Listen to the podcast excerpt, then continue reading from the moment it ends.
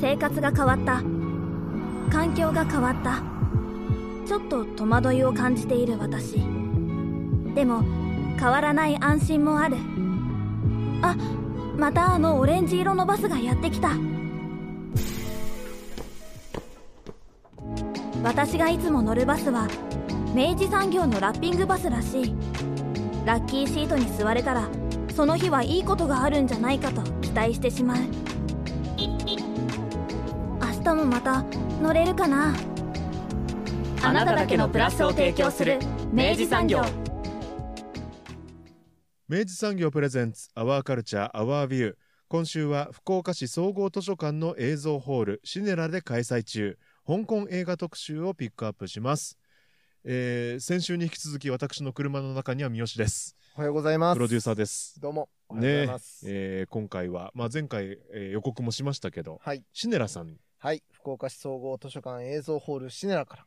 はい。あの、1月と2月にですね、うんえー香港映画にまつわるですね、はい、大特集が組まれておりまして、うんえーまあ、これが、なぜその特集が組まれているのか、っていうか、そもそもまあ、この番組で繰り返しご紹介させていただいている、この福岡市総合図書館映像ホールシネラとは、うんまあ、どういった経緯で、えっと、うん何をやっているのかと。はいいうようなあたりをですね、うん詳しく、えーご本人のお二人お迎えしてですね、うん。お聞きすることができましたのでぜひお楽しみいただきたいと思います。はい、えー今回のゲストは福岡市総合図書館の八広係長フィルムアーカイビストの松本さんです。まずは前半をお聞きください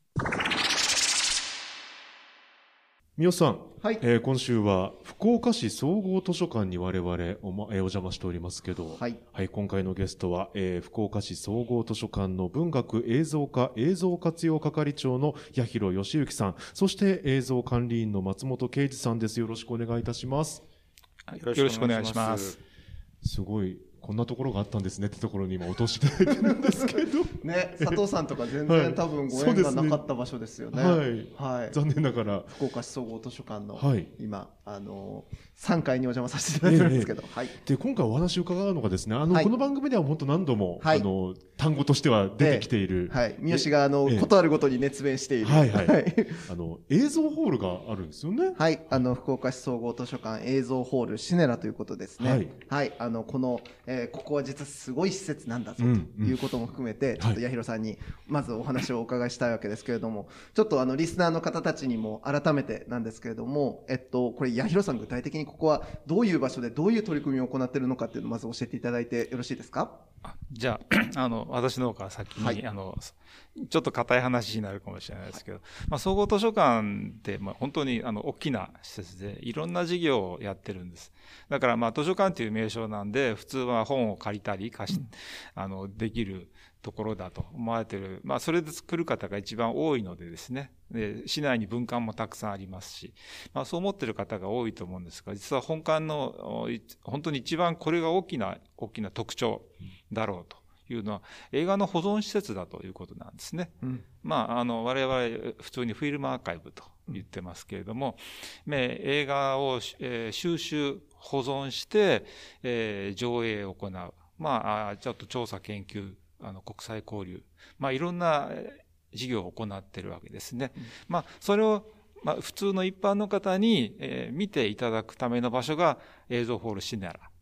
になるということになります。まあ、あの、総合図書館は、えー96年に開館して、だからもう26年ぐらいやってるんですけども、まあ、えーまあ、福岡市はアジアフォーカス福岡国際映画祭という映画祭やってましたので、えーそこで上映されているアジア映画を中心にですね、アジア各国のおいろんな名作映画を、えー収集する。まあもちろん日本映画とかですね、えーインディペンデント系の実験映画とか、いろんな映画も収集も集めて、えー保存しております。で、そういうのをですね、あの、一般市民の方に、えー見ていただくというので、毎月いろんなプログラムを組んで、シネラで、えー上映するということをやってます。まあ、あの公共施設ですんで、料金は、えー破格に安くなっておりますんで、ね。えー ぜひ皆さんにお越しいただきたいんですけれども、うん。えっと、大雑把に言うと、まあ、そういう、うん。えー機能を総合図書館が持っているということですね。はい。まあ、いろんな資料がありますんで、今、あの、ポスターの展示なんかもやってますけど、映画の本を読みたければ、映画関係の本だけのコーナーもありますし。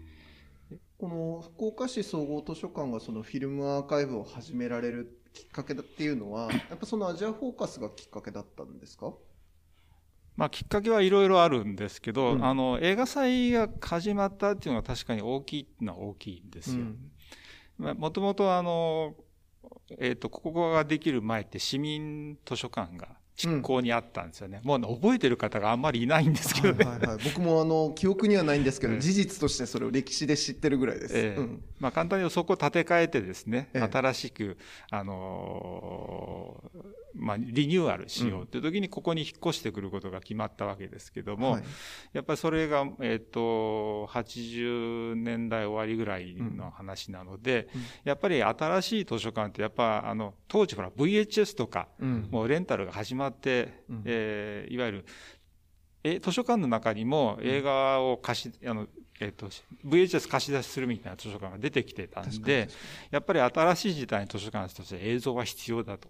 になるほど。いうのがあまずあると。うん。で、じゃあどんな機能を持たせようかっていう中に、あの、当時ほら、福岡市はアジアに向かってアピールしていこうという、はい勢いがたくさんあった時代なんで、まあ、アジア美術館ができたりしたし、アジア文化賞もできて、えー映画祭もできた。で、その中で、じゃあ、映画を中心になんかうまく、その、えー継続的な国際交流をしながら、うん。えーやっていく機能ってつできないのかなという中で、えーじゃあ、えーアジア映画保存するとうんいうのは、あの、いいんじゃないかと。なるほどな。まあ、当時、あの、第1回のですねうん、映画祭が開催された時の、えーシンポジウムのゲストの発言の中にもそういうのがあります。うーんですから、まあ、あの、そういういろんなあー話の中で、うんえーアジア映画をメインに収集保存していくと。うんそういう機能を総合図書館に持たせようとうん。いうのがだんだん決まってったわけですね。なるほどな。うん。あの日本にも要はその実はそのフィルムアーカイブ的なその機能を果たしている施設っていうのはあのここに限らず実は結構いくつかあるということをお聞きはしてるんですけどあのここがすごいのは実はその要は国際フィルムアーカイブ連盟でしたっけ？ええ。に所属する、まあ、あの唯二の日本の施設だということをお聞きしたんですけど、はい、そうですね。まあ、あの、日本には国立映画アーカイブっていうのがはい。東京にありますね。えっと、まあ、京橋で映画の上映されてますけども、まあ、そこがもちろん当然一最初に、うん。えー国際フィルムアーカイブに加盟したわけですね。で、えーまあ、そういうのは、情報は我々もあの伝わってたんで、えー加盟できないかな、みたいな。まあ、もちろん、あの、最初、96年に開会した時はそんなことまでとてもじゃないが思い至らないんですけど、まあ、はい。活動がちょっと落ち着いてきて、えーまあ、国立の方からもですね、あの、加盟したらみたいな話がありましたんで、まあ、いろいろ、結構大変だったんですけどね。いや。そうでしょう。うん。まあ、そこら辺は松本の方がよく知ってるんで、あの、うん。えー当時のフィアフのですね、会議にも行って、うん。えーいろいろ研究してきてるんで、うん。あの、まあ、んじゃあ入ろうかとうん。いうんで、えーまあ、いろいろ調べて、えーまあ、あの、福岡市にですね、入りたいというお願いをして、まあ、それで OK いただいたわけですね。なるほどな。具体的にそのアーカイビストとしてあの活動されているのは松本さんということなわけですけれども、あの まあそのアーカイブっていう仕事自体は実際どういう作業をなさってるんですかね？まあ、あの、えー保存、うん映像作品の保うん。存って一言で言いますけども、ええ。まあ、あの、フィルムにもですね、うん。いろんな種類がはい。あって、うん。まあ、一般的には35ミリフィルムなんですけども、まあ、16ミリ、8ミリ、9.5ミリ、うん。それぞれ、まあ、対応しつつですね、うん。まあ、プリント、フィルムの、えー、何ですかね、コンディション、うん。うん状態はい。そういうものをきちんとチェックをして、えー、このフィルムはこんな状態ですという報告書を作成しつつ、うん、まあ、フィルムのクリーニングをしたり、補修をしたり、うん、えー、映写機にかけられるような状態に常にしておくっていうような仕事を普段はしてる感じですね。補修もされるんです補修も、えー、するんですよ。えー、我々のアーカイブに収蔵されているフィルムって、あの、ニュープリント、綺麗な新しいプリントばかりでは実はございませんでして、うん、まあ、寄贈、寄贈という形でですね、古い、うん、それこそ50年前、60年前のフィルムも、うん、えー、たくさん収蔵してるんですけども、やっぱり古いフィルムですから、あちこち傷んでるですね。で、その傷んでるところをですね、まあ、コツコツと、あの、ほ手補修して直していくっていう、まあそういう作業も、えー、日頃行っております。あの、テレビとかで見たことがある、あの、一コマずつ送るような、あそうです、ね、ああいう機器で、はい、ちょこっとずつ直していくみたいな、そんな仕事ですか？そうなんです。まあ、ある意味だから文化財の保存、補修している方々いらっしゃいますよね。はい、あの、あるいは何て言うんでしょう。えー、埋蔵文化財なんていうのを補修をしたりっていう、そういうものに近いのかもしれないですね。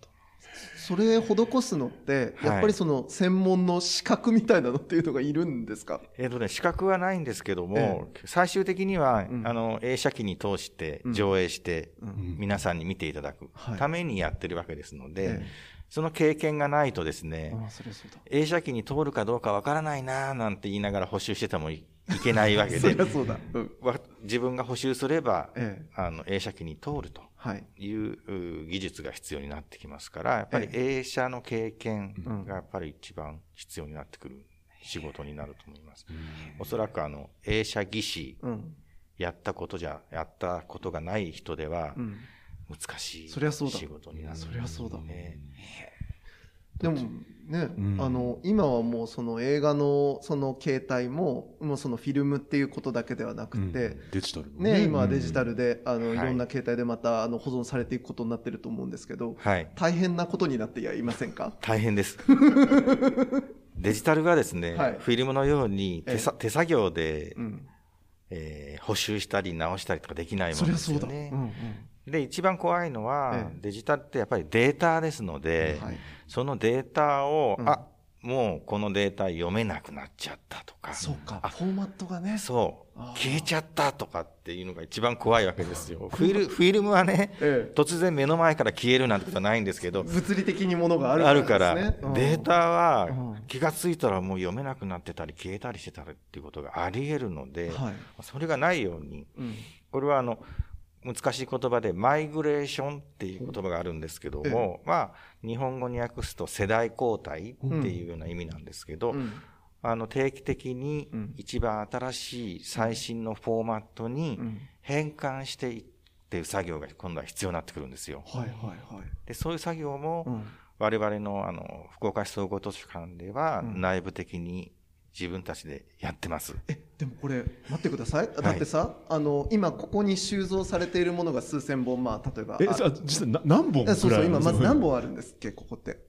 あの、タイトルだけで、あの、まあ、短いの長いの、全部言ったらもう、三千数百本あるんですよ。ほら。えー、まあ、い、とは今のタイトルと思ってください。ええ、でもですね、例えば、あの、オズ、オズの東京物語でもですね、はい、確か35も16もあったりするんで、はい、まあ、そういう、いろいろしていくともっと増えていくわけですね。そうですよね。ええ、で、まあ、アジア映画でも800何十本ありますし、うん、ええ、あの、まあそれ全部頭に入れるのはもう無理です。よ。いやでその要は3000本、まあある3000本超あるうちの、ですよ。でそのうちのまあ例えば数千本がデジタルであるってなった時にはえっとそのさっきおっしゃってたマイグレーションってやつは、あのそのあの世代交代が起きるたびにその数千本を全部要は刷新していくっていうことなんですか？そうです。えぐ 大変だからデジタルになるとね、すごく便利ですよね。はい、便利ではあるんですけども、ええ、保存っていうことを考えると、はい、余計手間がかかって大変ですね。これめちゃくちゃ人でいるんじゃないんですか、八尋さん。あいやだから今あの昔で言えば映画は現像書が現像してたけど、ええ。今は現像書大体デジタルのそういう会社に全部変わってっちゃってるので、はいそういうのも含めて、ええ預かりますよみたいな会社はあるんで、だからまああの一番安心なのはお金お金かかりますけどね。まあそういうことですよね。預けて、うんマイグレーションも含めてうんお願いとかするのが一番簡単ですね。うん、ただね、それは大変なお金がかかる。そうですよね。ねえー、でも、これからどんどんもっと増えてくる本当そうですよね。これから増えていくほどにそれを毎毎世代交代ごとにやらねばならぬっていうことですよね。まあ、毎世代ごとにやる必要はないですね。あの、うんやっぱ、あの、フォーマットがどこまで有効かというこはいとになるんで、まあ、Windows 10と Windows 10は多分親和性11はあるだろうとかね。確かにそういう意味で言えば、まあ、毎世代まではいらないと思います。まあでもそのマイナーアップグレードとまあメジャーアップグレードの、まあそのメジャーの時にはある程度対応しなければならないと。そうですね。実際上映に使っていかないといけないので、じゃあそういうところでどこでやらなきゃいかんかというのは、まあ、判断はしていかないといけないですよね。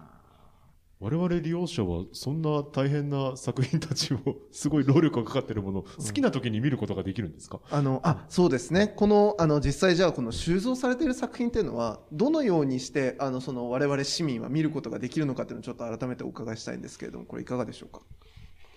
えっ、と、まあ、あの、実はシネラのお客さんからもよくあるって、これ見たいんですけど、とうん、うん。申し訳ないですが、そういうリクエストはちょっと受け付けていないんですよ。さすがにねそれはあの、あえっ、と、今も上映やってますけど、はい。えーお客さんから今のような質問ってね、一日一日一人ぐらいあるんですよ。うん、うんでそれはもう到底答えられない。うん。うん、まあそうですよね。えーあの、日本映画のこの映画見たいんですけど、時々、あの、聞いたことがないような題名を言われることもあって、へ それ日本で上映してますかっていうような、え。わあ、すごいですね。ええやっぱマニアックな方はいらっしゃるんですね。で、じゃあだから、シネラで定期的に、まあ1月に香港映画やりましたけど、うんこれは全部図書館が持っている作品なんですね。うん。うんで、35ミリですから、まあ簡単に言えば一般の人が見れるようなものではないわけです。うんで、どうするかと言いますと、まあ年間企画で、まあ、あの、シネラはいわゆるその、えー実行委員会を今作っておりまして、うん。まあ、えー有識者の方に集まっていただいて、えープログラムを検討するプログラム部会というのもあるんですよ。まあそういったところといろいろどうしましょうかね、みたいな感じで、年間企画を作って、その中で、えーまあ、えーできるだけですね、あの、毎年同じものはやっぱり、あの、あり、さっきもたくさんあるんで持ってるもの。そうだ。まあ、あの、こう、均等にですね、うん。上映できるように、えープログラミングを考えてます。うん。まあ、例えば今、香港やってる、香港はやっぱり人気があるのは分かってますけども、うん。まあ、だからといって毎年はしない。うん。うんだってインドもあるし、イランもあるし、うん。えーベトナムやタイもある。うん。だからやっぱり、えー定期的に、うん。えー見れるような。うん形を、プログラミングを考えてます。これあとそのあの実際に上映するっていうのはもちろんそのお客様にまあ見ていただくためっていうこともあるわけですけどあのこれも聞いた話ですけどあの一方でそのフィルムっていうのはなんか定期的に回しとかないとそのいかんのだっていうところの理由もあってそのプログラミングが決められてるっていうことをちょっとお聞きしたんですけどこれはどうなもんでしょあ、それはその通りです。あの、えーいわゆる、まあ、一石二鳥と言っちゃなんですけど、えーいわゆる、収蔵庫の中に、うん。あの35ミリを寝かしておいて、まあ、長期間保存はできるんですけど、う、はい。フィルムの表面からある程度やっぱガスが出るので、うん。えーそういうのをですこう散らしてあげる。で、そのためにやっぱ外に出してこう、巻き返し、あの、上映しなければ巻き返しとかですね、うん。そういう作業をすると、より保存としては良いというのは分かってるんですね。うん。ただ、それをですね、うん。えー上映することで出して、うん。まあ、さっき、あの、松本が言いましたように、映写機に通すわけですから、一回全部こう、うん。まあ、空気に触れるわけですよね。その時にこう散らしてあげる。うん。で、もう一回ちゃんと、うん。あの、缶に入れて収蔵庫に入れると。うん。そうすると、あいわゆる保存としても、あの、有効。うんというのは分かっていますので、うんそういう意味で言えば、あの、おできるだけやってない映画うんうんを、うんそうですよね あの、プログラミングする。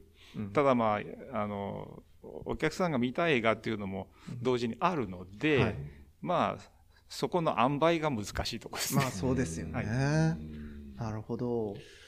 そうか、ガス出るんですね。それすら知りませんでした。ね。ね。ね。大変。いやーなかなかだからメンテナンス大変なですね。うん。日々それと向き合っているうん。専門家たちが、はい。あの福岡のですねこの総合図書館にいるのだとそうね。いうことをねまずね。すごい施設なんだよってうね。いやすごい施設なんだよ。福岡の我々もね。本当に俺これ毎回この話するために言ってるけどさ 本当すごいことだからねこれね。本当ね。はい。ということでね。で今ちょっとお話も出ましたけど、はい。で今もそのプログラムされた、はいえー特集がはい開催されてるんですよね。そうなんです。で、あの、今回なんかやっぱりあの、特にやっぱりこの特集は、やっぱりこの番組をお聞きの方にもまずご紹介するのにちょうどいいなとうんうん思ったのが、あの、1月と2月に、あの、その、香港映画の、あの、大特集をですね、あの、なさられているということで、あの、まあ、改めてちょっとこの香港映画のことについていろいろお聞きしたいんですけど、まず、ちょっと多分このタイミングでこの香港映画特集っていうのが、あの、何かしらその、プログラミングとしての意図があったりとか、なんかその狙いがあるのかしらなんても思いながら、あの、ちょっとお聞きしたいんですけれども、これはなんか具体的な思いあったりするんでしょうか？なかなか具体的なポイントまではないんですけど、えっ、と、どどっちかというと、あの、えーまず図書館としてはですね、あの、はさっき言いましたように、まあ、できるだけ均等にというのがあるけど、ここ2、3年香港やってなかったんですよ。なるほど。ええまあ、インド、イランとかずっと、まああのえーこの2年間コ、コロナウイルスのせいでですね、あのなかなか自由自在なプログラミングが組めなかったということもあるんですけれども、はい。えー香港って比較的お客さん来るかもというのがあったんで、うん。例えば最初の、まあ、コロナウイルスが流行って緊急事態宣言とかあった時なかなかこれをやろうという気になれないといううん。事情もあったりして、ちょっと2年ほど、まあ、もう3年以上になるかな、うん香港のプログラミング組んでなかったんですよね。だから、まあ、そろそろ。もういいだろうと、うん。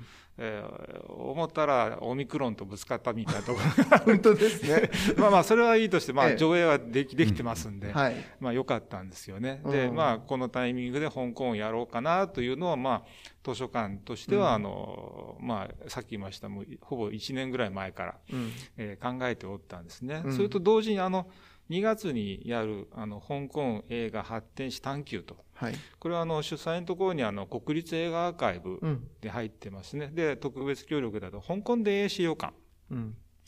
なんかこっちの企画は、いわゆる東京の国立映画アーカイブと香港電影資料館さんの間で作られた企画なんですよ。なるほど。はいなるほど。そういうことだったんですね。でですからあの、まあ、国立もですねいろんなところと協力しながら、あイベントをやっていて、うん。えー中国の電影資料館さんともすでにやられてうん。で次は香港とやろうかなみたいなお話が同時に進んでたんですね。うん。で、まあ、国立さんの方から、まあ、あの、えー香港特集やるけど、えー一緒にやんないかっていう話で、おおちょうどいいやという感じで、なるほど。じゃあ、じゃあ、うちの香港と国立の香港と、もう、えー、2ヶ月連チャンで香港三昧にしてやれと いうことで、うん こういう企画になりました。なるほどな。だからやっぱそのさっきおっしゃってたその1月はあのその所蔵品からのあのラインナップが中心になっていて、まあ2月はちょっと新しいものになるのだということだったわけですね。そうですね。はいなるほど。じゃああれか。うん日本のあの西と西である福岡と東京の国立でそれぞれ香港映画が勃興しているわけですね。ってことですよね。これはいいシーズンだ。なるほど、なるほど。で、あの、ちょっと改めてですよ、これあの、またこう、こう、踏み込むとね、あの、あの、2週にわたんじゃないかってドキドキしてるんですけど、あの、まあ、リスナーの皆さんにとってもですよ、やっぱりその香港映画って聞いたときに、まあ、例えば、カンフー映画であるとか、えっと、ノワールであるとか、まあ、いろんななんか香港映画のイメージってあると思うんですけど、あの、改めてこの香港映画の歴史というか、これ、あの、簡単にっていうとちょっとあれですけど、あの、どういう、まあ、その香港の歴史の中で映画っていうのが、それこそ戦前から今に至るまであったのかっていうのをちょっとお聞きできればなと思うんですけど、これは松本さんにお聞きする方がよろしいかしら、ヤヒロさんかしら。うん。まあ我々、えーまあ、あの、香港以外、先ほど、あの、八尋が言いましたように、いろんな国の、はい。えーいろインドとか、ええ。ベトナムとか、うん。それぞれの国のですね、うん。やはり歴史、はい。映画史、その国のですね、うん。が、まあ、俯瞰できる、はい。通して見れるようなうん。収集っていうものを心がけてきてはい。いるんですね。ええ。あの、最新作とかうん。人気作だけじゃなくうんって、こんな歴史があるよっていうのがわかるような。ということで言うと、香港についてはですね、やっぱりブルース・リー以前、うん。やっぱりブルース・リーで香港映画ってダーンとこう、うん。みんなに知れ渡ったところがあるんですけど、はい。その前ってなかなかうん。見る機会もないし、うん。ね、知らない方もたくさんいらっしゃると思うので、今回の企画、まあ2月の企画もそうですけども、まあブルース・リー以前、うん。香港映画っていうものも、あの、上映することになってます。うん。で、ブルース・リー以前の香港映画ってどうだったかっていうとですね、うん。まあ、まず香港自体がですね、国内、うん。国内の映画市場、うん。お客さんだけを相手にしていたんではなかなか商売としては、うん。あの、発展しないので、そもそもですね、うん。国外向け、うん。海外、特にアジア地域に向けて、うん。えー映画を作っていこうという戦略がそもそもあったんですね。へで、国外に向けてうん。映画を売り込んでいくのにあたって、やっぱり一定のクオリティがないとうん。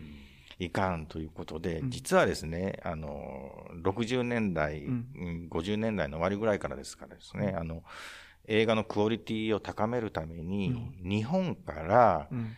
えー技術者、うん。まあ監督もそうですし、キャメラマンとかをですね、香港に招いてうん。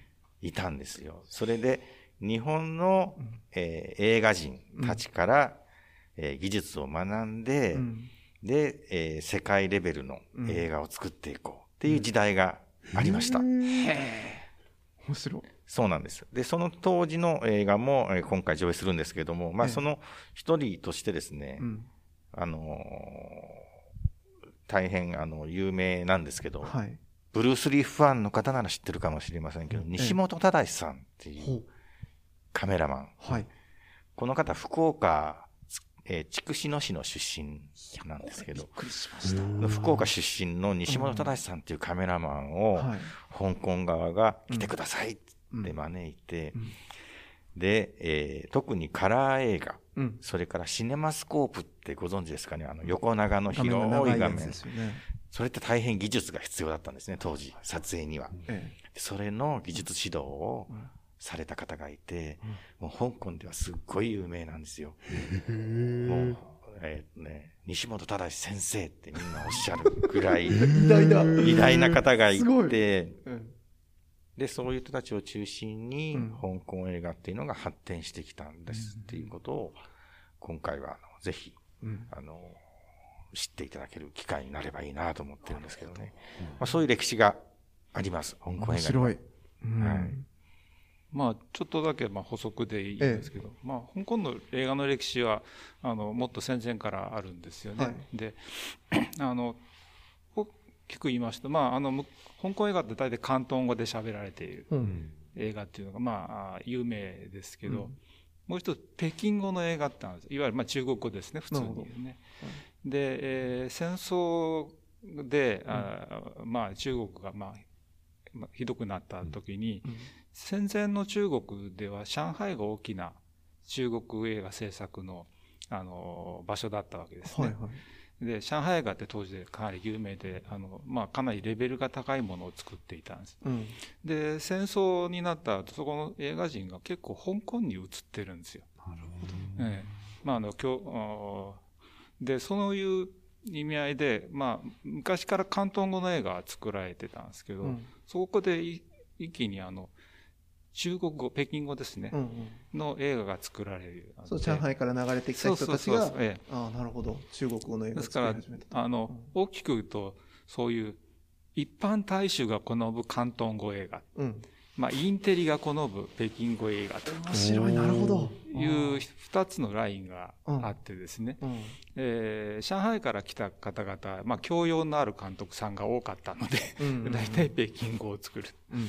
で一般大衆の人たちはうん。北京語わかんないので、ああそうか。そう喋れないんですよ、うん。まあ、広東語の映画を見るというような、えー流れもありました。うん。でだからそこはうまくこうリンクしながら。でブルース・リーとか大体あの、えー広東語の方ですよね、うんえーだから、あのー昔本、えっと、90年代半ばぐらいに僕が香港行ったらそこら辺が最初ですけど、うん。あの香港映画の収集をね、うん。えー考えてるんだみたいな。それ北京語の方香広東語の方といきなり聞かれて「えそれ何?」って私はあねなななんで2つあんのみたいな。うんうんうん。まあ、私は初めてそこで知ったんですけどね。向こうの人って結構きちんとそれをねあ分けて考えてんだなとありますね。だからまああのおなんですか。まあえっ、と例えばかえっ、と広東オペラを主題にしたみんなで北京語で作られることが多いし、やっぱ娯楽作品は広東語で作られることが多いというような流れもありますね。だから簡単に言うとその、えっと、日本から西本さんが言うんだのも、あのいわゆる技術指導、あのえっと、人に言えばその、えー早撮りをどうすればいいかを学学んだんだって言ってる人もいますけどどなるほどああっという間に作っちゃうという日本映画、うんえーそういう技術指導を受け入れてるし、うんまあ上上海からの映画人も受け入れてるし、うんまあ、いろんなあの香港が映画産業として成長していくときにやっぱ海外国からやってくる人が結構大きな役割を果たしているんで、なるほどまあ、そういう意味ではなんかアジアのハリウッド的な感覚のそうですね。場所だなっていう気がしてうんますね。それおっしゃる通りですね。今もその広東語文化広東語映画文化とそのそのあのいわゆる北京語。映画文化っていうのはまだそういうふうに2つに分かれた状態として香港映画は駆動してるんですか？あそれ若干ありますよね。あのただ今はもうほらあの、えーまあ、国としては中国に統一されてうん。いるわけなんで、うん。まあ、中国語を作るというケースとだからただ普段みんなが喋ってるのは広東語じゃないですか。なるほどな。だから、えー、と砕けた、まあ、みんな今日本語あ失礼日本語じゃない。広東語も北京語も喋れるという人がほとんどになっちゃったんで、普段の日常会話では広東語を喋りますが、うん。オフィシャルな席では北京語を喋りますへ多分ねそれが自然にできるように今もなってきてるんで、えうん。だからまあ普通にそれをとっても、うん。あのふまあみんなわかると。うん。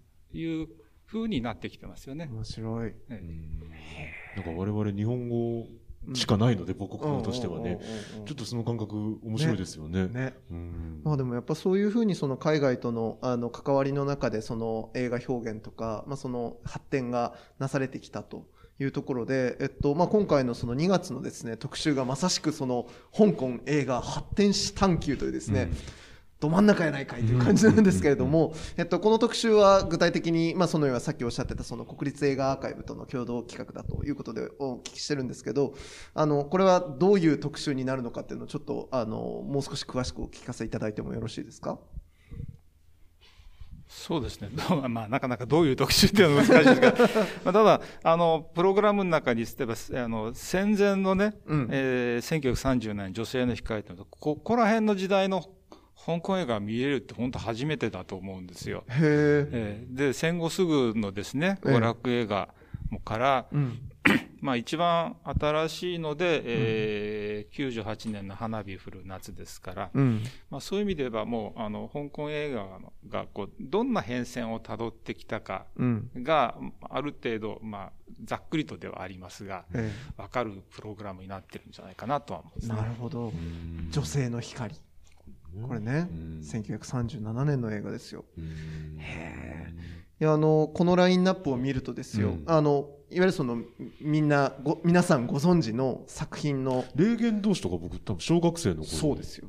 中スタイオ行ったもん、教師ね、うん、どなんか何本かん見れたもん、あですよね。の時代は。いや本当そうですよ。とかねジェットリーの「Once Upon a Time、ん。ねあったりとかポリスストーリーねありますありますけれども、うん。これあのなかなかこの今ねもうその充実のラインナップがですよ並んでるわけですけれどもあのそれをもってあの一本を選ばせるというのはなかなか残酷かなと思いつつなんですけど え八尋さんとですよ、えっと、松本さんにそれぞれこれはちょっと見とかんと今回ちょっと見どころやぞっていうのがあれば一本ずつちょっと教えていただきたいんですけど。でこの2月から3月初めにかけてのこの作品たちは、はい。所蔵してないものもあったりするあそうそうってことですもんね。ってことですよね。うん。というか、全部収蔵してないです。はい。なるほどはい。だからこれ終わったら、あの、見れなくなる可能性が、え香港に帰っていっちゃうんで。でもこれある意味でさ、ん。ってことはさこれどっかの映画館でやってるその特別プログラムだとしてもおかしくなかったわけじゃんすか。そうですよね。うん。それがなんと観覧料600円からで見れるっていうですね。破格です破格。これは見るべきやね。お二人にとっても今楽しみにしてらっしゃる作品もはい。あると、ねいうことらしいんですけれども。これじゃあ一本ずつちょっとどれがいいかっていうじゃあ松本さんじゃあちょっと教えていただいてよろしいですか？えー一本ですか？いやあのいいですよ。もう なんならもう浴びせさせてくださいもう。あのー先ほどね、デジタルの話をしましたけども、ええ。今まあ、ほぼほぼ劇場は皆さん知ってる通り、デジタル上映。はい。で今回の企画は、あの、フィルム上映とうん。デジタル版とでうん。2種類あるんですけども、はい。特にお勧めしたいなと思ってるのは、はい。えー 4K お。修復版っていうのが、今回2本、2本あるんですよ。はい、一つがですね、うん。男たちの晩歌、出たー。出たー。名作やー。ジョン・ウーのうん。名作。はい。もう一つがですね、金風って、これも大監督なんですけども、はい。これの中列図。おおこの2本をですね、はい。4K で上映します。おで、シネラはですねえ、4K プロジェクターっていうのがあってですね、あるんですね。4K の映像をうん 4K で見れる。で、これ実は普通のじゃないと思うけど、うん。実はあまり、うちの場合はですね、ん。実はあの 4K 修復したけども、上映は 2K でやってますよ多いんですよ。っていうのは、日本中多くの劇場に 4K プロジェクターがあるわけじゃないから、そうですよね。だから 2K で上映する。で、今回はですね、4K の作品を 4K で上映する。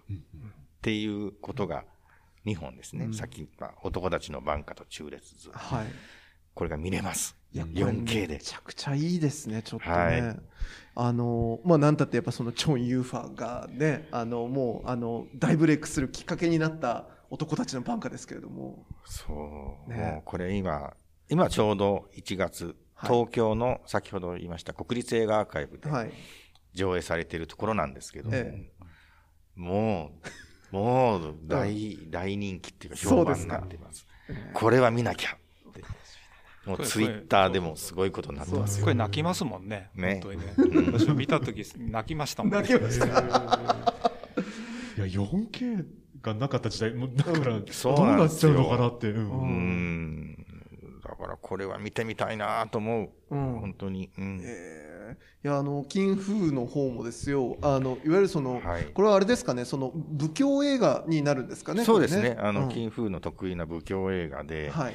まあ、あの、そもそも日本の座頭市にうん。影響を受けた監督って言われているなので、るほど。へえまあ、アクション映画の、特に香港に関してはもう巨匠ですね。うんうんうん。それの代表作っていうことですから、ままあ、あの、何て言うんですかね。昔のチャンバラ映画が好きだったみたいな人は、ぜひ見ていただきたいなと思う。そうですよね。いや、あの、武教映画っていうキーワードは、あの、まあ、僕、例えばその2000年代ぐらいにちょうど入った時に、あの、グリーンデスティニーっていう、はいあの、映画があって、はいで、まあ、あるいはその直前に、まあ、そのマトリックスとかが、あの、まあ、その武教映画的なそのアクションを取り入れたとかっていうことで、あの、以降、やっぱもう、もうそれ以降は本当にハリウッドの、ある種のそのアクションのマナーとして、新しく定着したじゃないですか。定着しました。ねまあ、スター・ウォーズがそうですからね。あ、そっか。ライトセーバーのね。そういうことか。うんすごいんですよ、影響、やっぱり、武教映画の影響って。うんそれの言ったらこうオリジネーターの金風の作品が 4K 4K で見れるぞと これはもう見らなあかんじゃないですかいやいかんすよ。なるほどな、中列図これはもう絶対必見ですよこれ八尋先生じゃああの続いていかがでしょうか？いや、先生はいいです。ちょちょっと変わった視点から、ええぜひぜひあの、お話で、あの、進めていこうと。あの、ミスター・ブーってあるじゃないですか。はい。えっと、私さっきあの、広東語映画と北京語映画の流れがあるってお話ししたんですけど、これはもう広東語映画の、うんまあ、超娯楽作うん。なんですよね。まあ、はいマイケル・ホイも当時有名になりましたけど、うんあの、密かに好きな映画という言い方うん。で、なんでかって言いますとですね、え香港の庶民感覚が本当によく出てるんですよねえ。。なるほど。なんかさっき言いましたね、あの、まあ、あの、簡単に言えば、香港に住んでる貧乏人が大笑いして、うん。あの、ああ、面白かったねって言って、うん。映画館出ていくようなタイプうん。ですね。まあ、あの、かさっきも言った広東語はまあ、一般庶民の映画と言いましたけど、うんまあ、そういうタイプのうん。映画ですね。まあ、うんギャグとパロディの満載というタイプの映画なんですよね。で、まあ、出来も大変いいんです。まあ、うんブルース・リーの真似したりとか、いっぱいいろんなパロディが入ってるんで、えまあ、単純に笑って面白いといううん意味でもいいんですけど、えあの、香港映画、さっき言った仏教映画、うんそれからブルース・リーのカンフー映画、まあ、あの、ジャッキー・チェンもはいありますし、え。えーと華やかできらびやかな、あの、狂劇みたいな映画もあるんですよね。うん。だから、さっきハリ、えっ、と、アジアのハリウッドって言いましたけど、まあ、ハリウッドでも非常にきらびやかな、うんえー映画、まあ、例えばマリリン・モンローがいたりとか、うん。オードリー・ヘップバーンがいたりとか、ああいう、その、あみんなが憧れるみたいな世界を描くというのは、あの、香港映画もいっぱいあるじゃないですか。はい。あの、ジェットリーみたいに俺も強い犬くなりたいいなとかや。ー、もう憧れましたよ。そうそう。だからそれはそれでもう、あの、すごく面白いんだけど、うん。あの、そこに住んでいる普通の人たちの、うん。あの、なんか、あの、感じ方、生き方みたいのがですね、うん。なんか、あ、ほのかに現れてるな、というのが好きなんですよ、これ。なるほどな。まあ、ミスター・ブーっていうのは、まあ、日本で作られた題名なんで、はい。まあ、えーこれは私立探偵をやってる男のね、あの、うん。話なんですけど、ん。だからそ、そういうのを、あの、いくつかのところで、えー見てもらえればいいなと思ってます。ちょっと今回やらないんですけどね、うん。あの、これより後で、アニメーションでね、うんマクダルっていうのがあったのを覚えてらっしゃいます？はあ、存じ上げないです。知りませんか、はいあの、あったんですよ。うん最初俺これマクドナルドかなと思ったんですけど、いや、マクダルっていう豚が主人公なんです。ほうほう。豚が主人公のアニメがあるんですよ。ええこれも十数年前の映画ですけど。はい。あれ見た時にも、ああ、これ本当に香港庶民のなんかセンシビリティを描いたアニメだなと思ったのがあって、まあそれに通じるんで、うん。このミスターブーっていう感覚、あの、題見た時、あ、なんか豚みたいだから、なんかね、ちょっとそれと繋がった、うん。あの、感覚を持って、うんあの、思い出したりしたんですけど、ど。まあ、ブスターブーの方が先だけですけどね。うんだから、まあ、香港庶民の娯楽感覚という意味で、あの、もうこれいつだっけ？えっ、と、76年だはいだいぶ前になりますけどね。まあ、日本の漫才にも似た世界うん。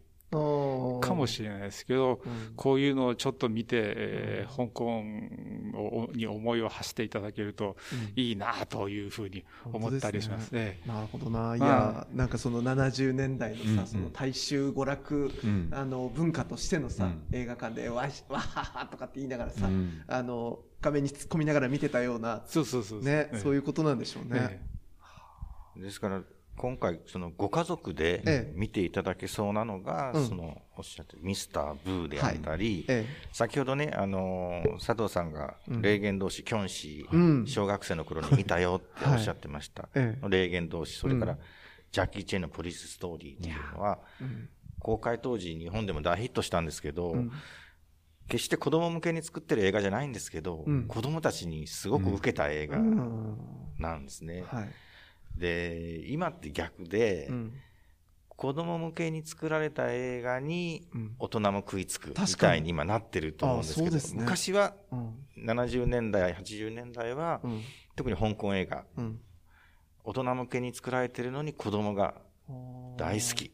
もうブルース・リーなんか特にもうその典型ですけど、だからその辺のなんていうか懐かしさもあって、うん。ひょっとしたら小学校の頃にうん。ジャッキー・チェン見たとか、ミスター・ブー見たとか、キョンシー見たっていう人が、うんお父さん、うん今、お子さん連れてどうぞっていう感じで、ご家族でね見に来られてもいいんじゃないかなと思うんですけどね。いや、これはいいぞ。いいね。あの、いい教育だぞ。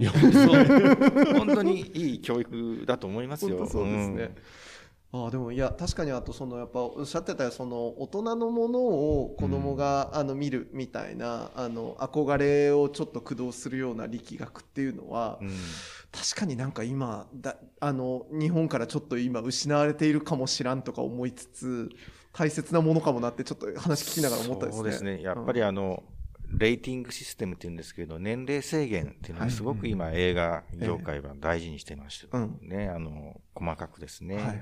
えー12歳以下うん。とか、15歳以下みたいな感じで、そうするとどうしても、あの、安全で、うん。えーなんていうんですかね、無害で上品な、はい。まあ、ディズニー、ディズニーのような映画をお子さんには見せるっていうのが、今一番、ええ。あの、世界的にもそういう流れがあるんですけど、昔って そうですよね。映画に対してうん、やっぱりちょっとうん。危険で、ある種のいかがわしさそうみたいな、ね、そうそう、ちょっと下品で、ちょっとこう、有害かも、はい。みたいなところうん。のものって見てましたよね、普通に。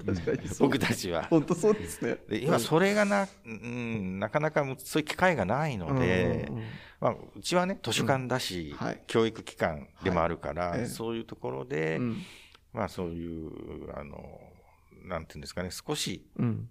大人向けの映画をうんお子さんにも見てもらうっていうのはあっていいのかな。いや、そうです思いますねこれは映像資料ですいや、かそうですよ。そうです。いや、でもつくづくおっしゃる通り、破格ですよね、そうなっていや、そうですよ。大人600 4K とかも見ることできるのにね、500円で、うんえー大学生、高校生、そして中小学生に至って400円であると。うん駄菓子1個我慢すりゃ映画1本見れるんだぞ、お前。ちょっとこれは、今すぐ来なくてはですよ、うん本当ね。いや、これ楽しみだないや、あの、それ以外もね、本当にあの、うん。まあ、90年代のその、花火降る夏って、その、あの、ね、あの、サムリーが出ているやつとか、あの、いろんな本当に、あの、多様な作品が並んでいるので、これ、あの、うん。ぜひですね、あの、インターネットでもね、うん。あの、チェックいただければですし、あの、施設に来たら、うん。あの、充実のパンフレットが、あの、用意されているので、うん。ぜひちょっとね、これ手に取って、今あの見るもの決めていただきたいなという感じですね。で今月もそうでしたけどそのねやっぱりこの香港という映画に実は日本のね、芸術者の方々がすごくやっぱ影響していたっていうのは、うん。僕今日初めて知りました、いや、本当そうですよね。あのーなんかやっぱそういうふう、いや、なんかその、アジアのハリウッドだったっていうのは本当になんか、うん。あの、いいろんな、なんだろうな、そそこを起点に本当にいろんな話ができそうな、なんかすごい大きいテーマですね、なんかね。うんそうですね。だから西本さんは多分、その日本の撮影隊をですね、香港ロケうん。する際のおそらくコーディネーターみたいな役割もされていたうん。ので、うん。まあそういう意味では本当日本と、まあ、香港のうん。交流のなんかハブみたいなうん。方だったんだなと思いますよね。うんええ香港ロケしてある作品っていっぱい日本映画もありますよね。うん。多分そこら辺で大きな役割を多分果たされていたうん。かなと思いますね。うん。えいやなんかその技術指導だけではなく本当にその映画作りのシステムみたいなものもね多分ここから輸輸出され先生ですからね。ね。でその世界に名だたる傑作たちが生まれてったと思うと、うん。ちょっとねいや福岡の誇りですわよこ本当に。れね。まあその、あのー西本さんのですね、い。まあ僕も香港行った時に、ええ。あの、いろいろ調べたんですけども、はい。一番その西本さんうんの撮影に対して、その、なんていうんでしょうかね、あの、才能っていうんですか、うん。西本さんのカメラマンとしての才能をいち早く見抜いた人たちっていうのが、はい。女優さんなんですよ。えなるほど。女優さんがですね、うん。当時の香港の西本さんに撮っていただきたいっていう、自分をよく綺麗に撮って綺麗に撮るかから。なるほど。で女優を綺麗に撮る技術っていうのがすごかったって。へえそれで、た多分ですね、うん。ブルース・リーさん、ブルース・リーがですね、ええ。どうしても西本正さんに撮ってほしいと、ドラゴンへの道とか、うん。死亡遊戯とかうん。って言った時に、なんで西本さんに撮ってほしいと思ったかっていうと、やっぱり女優を綺麗に撮ったからじゃないかと思うんですよ。なるほど。ブルース・リーもうん自分綺麗に撮ってほしかったんじゃないかなと。うんう。んうん。思う。うん。まあ、あの肉体美っていうか、そうでしょう。かっこよくね。うん。だからまあそういう、なんて言うんだろう、単に技術だけじゃなくって、才能っていうものもやっぱり香港映画は吸収していってるっていうところがやっぱあったんだろうなと思いすごいな、西本の目があの映画を更新させてったわけですよ。ちょこれ感動するなちょっと。いやこれちょっと西本正さん回だけでなんか一回ちょっと別撮りしたいぐらいですね なんかね。いやそうそう。であとねそのビジュアルっていう話で言えばですよ、はい。はい、実はあの今回この映画の特集期間中にあのポスターのあの特集もなさるということでちょっとこれもお話をお伺いしたいなと思うんですけど松本さんいかがですかこれ？えっ、とですね、はい、あの1月今えー、これ放送が30日、1月30日ですね。はい。えー、2月、あの、香港映画のポスター展をですね、はい、あの、シネラのホールのロビーで行います。うん。はい、で、まあ、あの、オリジナルの言語版ポスター、うん、香港で作られたポスターなんですけど、うん、やっぱりあの、オリジナルのポスターっていうのはかっこいいんですよ。なぜかわからないが、あの、僕のイメージでは、はい、あの、日本版のポスターよりも、本国で作られたポスターの方が、なんかかっこいいし、お国柄がよく出てる感じもするし、まあ、確一的なものじゃなくて、それぞれデザインワークがちょっととんがってる感じです。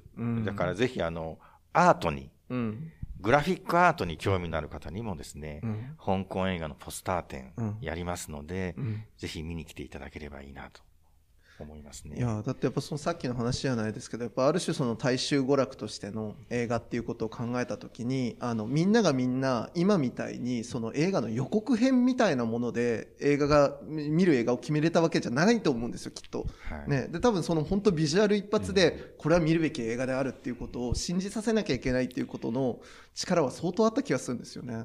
そう思います。うん、あのおそらくですね、うんデザイナー、うん、あの、グラフィックデザインをする人も、すごくこう、あの、なんだろうかな、ここで自分の才能をいかに表現するかっていう、映画プラス、デザイナーの才能が、爪痕を残すようなね。使ってるようなですね。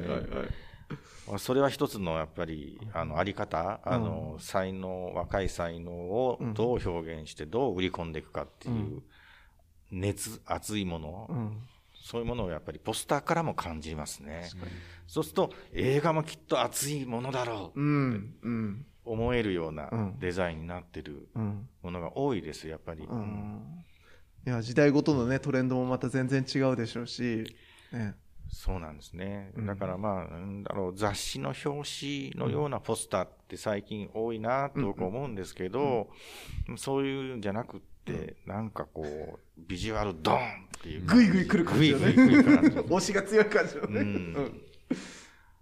そうなんです。で、今のポスターって本当情報情報量が多い。うん、多いけども、情報よりも本当にイメージで勝負っていうような時代のポスターっていうのは、まあ、たくさんありますので。楽しみだなそうですね。いや、力感じましたもんね、うん、ここに来るまでにちょっと拝見したものがあるんですけどね、ねうん、それだけでもね楽しかったからちょっとこの2月の特集のそのポスターもまた楽しみですというところで、ね、はい、いやあの本当に今日はなんかねまずあのまずシネラをね改めてちょっと中の人たちにきちんとご紹介いただきたいというのもあり、うん、かつあのやっぱりこういう面白い特集を毎月月替わりでやってんだぞということをねちょっとまずリスナーの方にお届けし、うん、これを一回来たらあの来月も再来月もお前たちは来ることになるぞという、あのメッセージを残してですね、はい、来たいわけですけれどもあのはいそういうことで特集でございました。はい、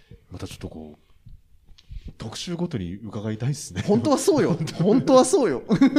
あの月ごとにね絶対あの、ね、今日ぐらいのさ、ええ、あのエピソードストーリーがあるわけですから。え、いやもう多分ね本当二週三週にわたってマジでそうだよ。俺レギュラーでやりたいんだもん本当これ。はい。ちょっとまたお話聞かせてください。ありがとうございました。ありがとうございました。お引越しに伴いガス電気を使いたいまたは止めたいとお考えのお客様。お引越しが決まったら明治産業へご連絡を。アプリからでもインターネットやお電話からでも24時間いつでもお受け付けいたします。お引越しのガス電気のお問い合わせは明治産業までご連絡を。あなただけのプラスを提供する明治産業。